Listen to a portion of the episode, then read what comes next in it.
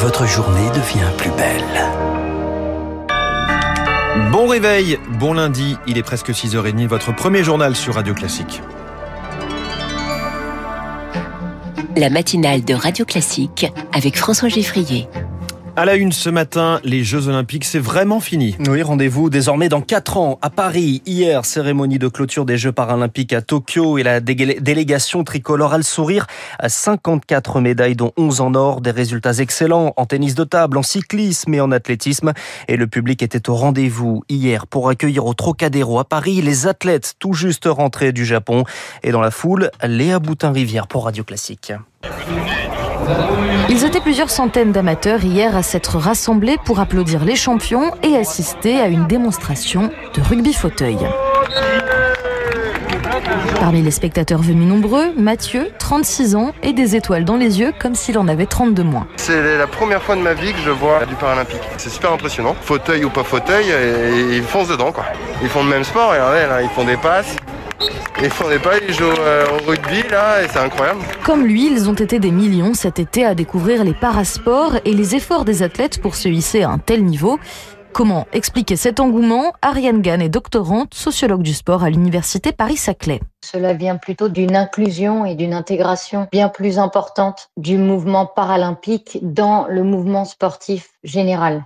Je ne suis pas certaine qu'il y ait eu plus de considération sur ces Jeux-là, mais je pense que progressivement, il y a une corrélation directe entre Jeux olympiques et Jeux paralympiques.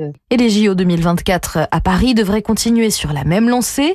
Les mêmes infrastructures seront utilisées pour les épreuves olympiques paralympique. Le reportage de Léa Boutin-Rivière. Dans l'actualité également, cette bonne nouvelle sur le front de l'épidémie. Les contaminations sont en baisse. De 20% en une semaine, selon le directeur général de la santé, Jérôme Salomon. Les hôpitaux connaissent aussi une baisse de malades à l'effet de la vaccination. Pour le gouvernement, la campagne de rappel a commencé à la troisième dose possible depuis une semaine pour les plus de 65 ans. Pour en bénéficier, la couverture vaccinale doit être supérieure à 6 mois. Plusieurs pays s'y mettent, les États-Unis, Israël, mais dans le même même temps, les pays pauvres peinent de leur côté à vacciner leur population. Alors l'OMS s'interroge sur l'intérêt de cette troisième dose. Rémi Pister. En Afrique, seulement 2% de la population est vaccinée. Le dispositif COVAX de l'OMS, censé fournir des vaccins à bas prix, se déploie trop lentement. 30 millions d'injections ont été réalisées contre 5 milliards dans le monde.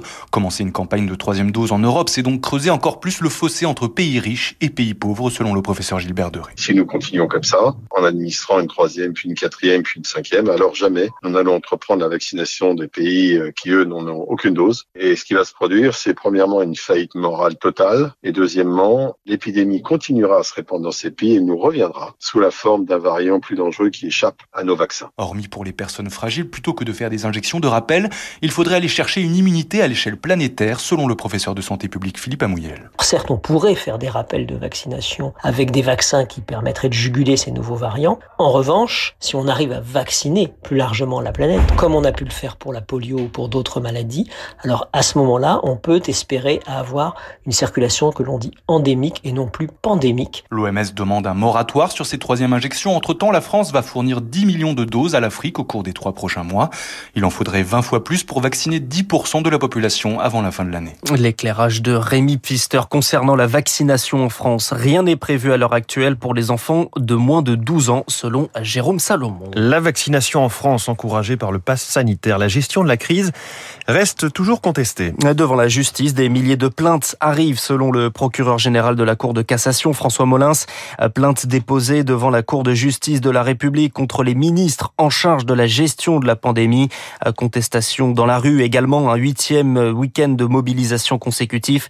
Un peu plus de 140 000 personnes dans la rue, 215 rassemblements partout en France. Un chiffre en baisse selon le ministère de l'Intérieur, mais des incidents signalés. Un cortège a tenté d'investir le centre commercial du Forum des Halles. Des incidents provoqués par la présence de membres des Gilets jaunes, selon Mathieu Vallée le secrétaire national adjoint du syndicat indépendant des commissaires de police. Aujourd'hui, ce qui se passe, c'est que les Gilets jaunes ont le sentiment de pouvoir se régénérer avec le mouvement anti-pass et se redonner une visibilité. Et dans ceux qui créent la tension et la confrontation avec nos collègues, c'est malheureusement souvent les Gilets jaunes, puisque les cortèges, notamment à Paris en province, déclarés par les Gilets jaunes, ce sont les cortèges qui posent problème, à contrario des cortèges qui sont déclarés par des responsables politiques ou par des personnalités qui sont animées uniquement par le désir de contester le pass sanitaire, où effectivement on n'a pas de difficulté particulière. Des gilets jaunes poursuivis en justice, on l'apprend ce matin dans le Parisien aujourd'hui en France. 15 personnes renvoyées en correctionnel pour vol, accusées d'avoir pillé la boutique Swarovski des Champs-Élysées. C'était le 16 mars 2019. Il est 6h34 sur Radio Classique à l'étranger. L'incertitude en Guinée. Le président Alpha Condé, 83 ans, serait aux mains des forces spéciales depuis hier dans la capitale Conakry. Les institutions sont dissoutes, un couvre-feu est rétabli, les frontières fermées. La France condamne cette tentative de putsch. En Afghanistan, la nomination d'un nouveau gouvernement taliban se fait toujours attendre, toujours attendre. La faute notamment à la résistance de groupes armés dans la région du Panchir. Et ce matin, on l'apprend à l'instant, les talibans annoncent avoir pris le contrôle complet de cette vallée. Augustin Lefebvre. Oui, si cela est confirmé, ce serait une victoire très symbolique pour les nouveaux maîtres du pays.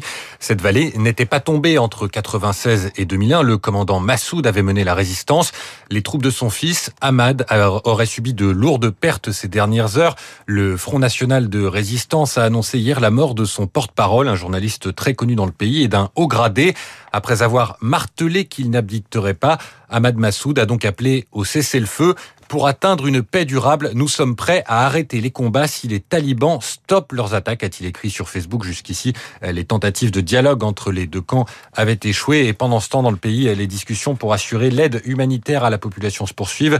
Le secrétaire d'État américain Anthony Blinken se rend au Qatar aujourd'hui. L'Émirat joue les médiateurs dans cette crise et les talibans se sont engagés hier auprès de l'ONU à garantir la sécurité des travailleurs humanitaires et l'accès à l'aide dans le pays. Les étudiantes doivent respecter de nouvelles règles désormais.